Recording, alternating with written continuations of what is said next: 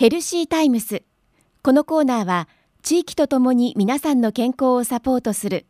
医療法人消風会内藤病院の提供でお送りします。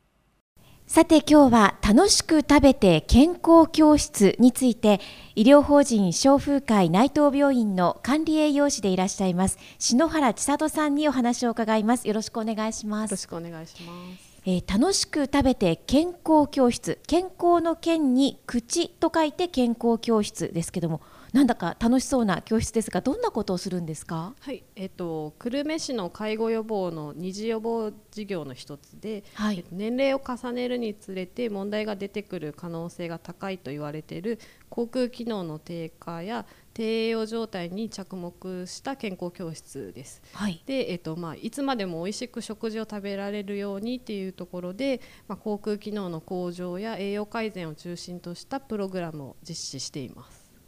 口腔機能の低下ですとか、はい、低栄養状態というのは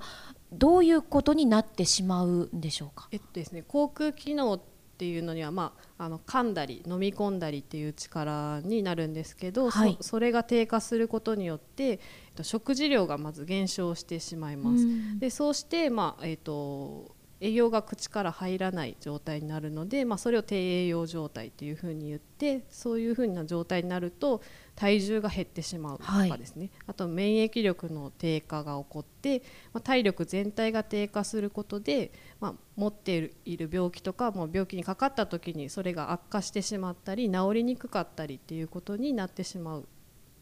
っていうところが、まあ、あります。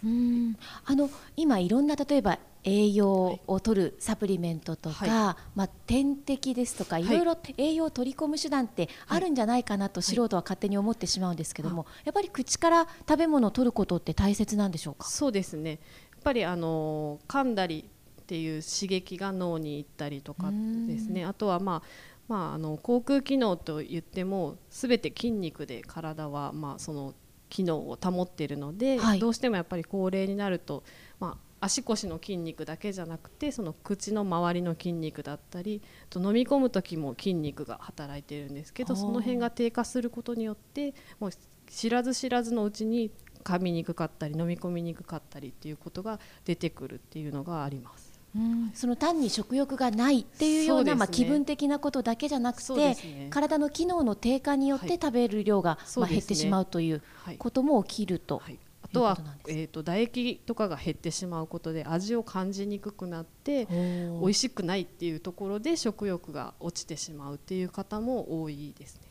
うん。まあ、そういったことを防ぐために行われているのが、はい、楽しく食べて健康教室ということなんですね。そうですね、はい、具体的にはどういうことをされるんですか？はい、えっ、ー、と1回の教室が、えーと、10時から3時の教室で、はい、えっと、全14回のプログラムで構成されていて、はい、でえっと、栄養改善のプログラムのところでは食事のバランスの取り方についてを中心に、まあ、講話だったり、まあ、あのグループワークだったりっていうのを行って、えー、とそのバランスの取り方について学んでもらってさらに実際に調理実習をいろいろなテーマを設けてえー、作っていただいてそれを昼食としてみんなで食べるっていうことをします。で、えーと、航空機能の向上に関しては現在は福岡県歯科衛生士会の、えーと、専門スタッフの方によって担当されていて、まあ、実際には機能の向上の方法だったりあとは低下するとこういうことになりますよっていうお話だったり、あと歯の磨き方とかですね、えーとまあ、あの義歯を入れてる方が結構多いので、まあ、義歯の手入れの仕方だったりっていうところを中心にあの指導されています。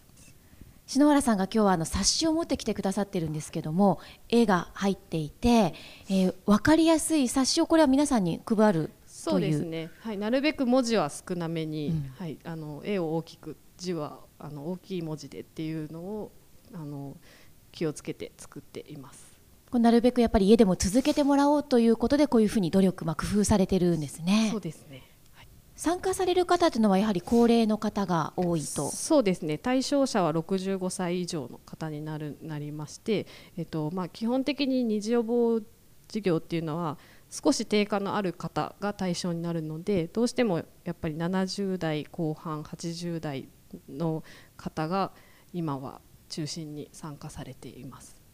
参加された方の反応っていかがですか？そうですね。今まで気にしてなくて食事をしてたって言われたりする方がやっぱり多いんですけど、えー、まあ、こうやって見直すことでもう年取ったら肉と魚は食べないでよかったいいとか 勝手に思ってる方もいらっしゃるんですけど、勝手に、はい、でもそういうのが大事なんだっていうことを改めて実感されて、まあ、あのこれからはこうバランスを気をつけて食べていきたいっていうふうに言われる方とかあとはまあ減塩のお話とかもさせていただくのでこういうことを気をつけるようになりましたっていうのが、まあ、来られた当初に比べてすごく具体的にこう答えが上がってくるっていうところでやっ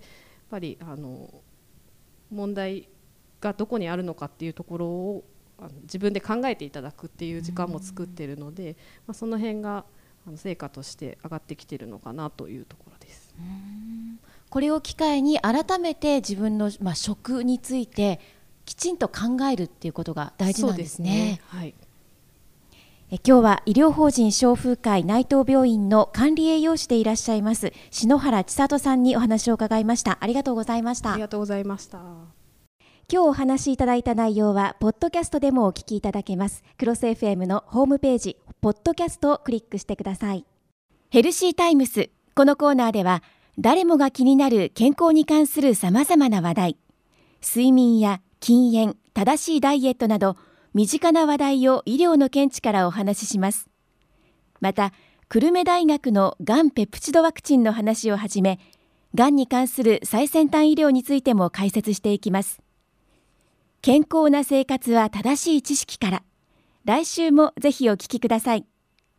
ヘルシータイムスこのコーナーは地域とともに皆さんの健康をサポートする。医療法人消風会内藤病院の提供でお送りしました。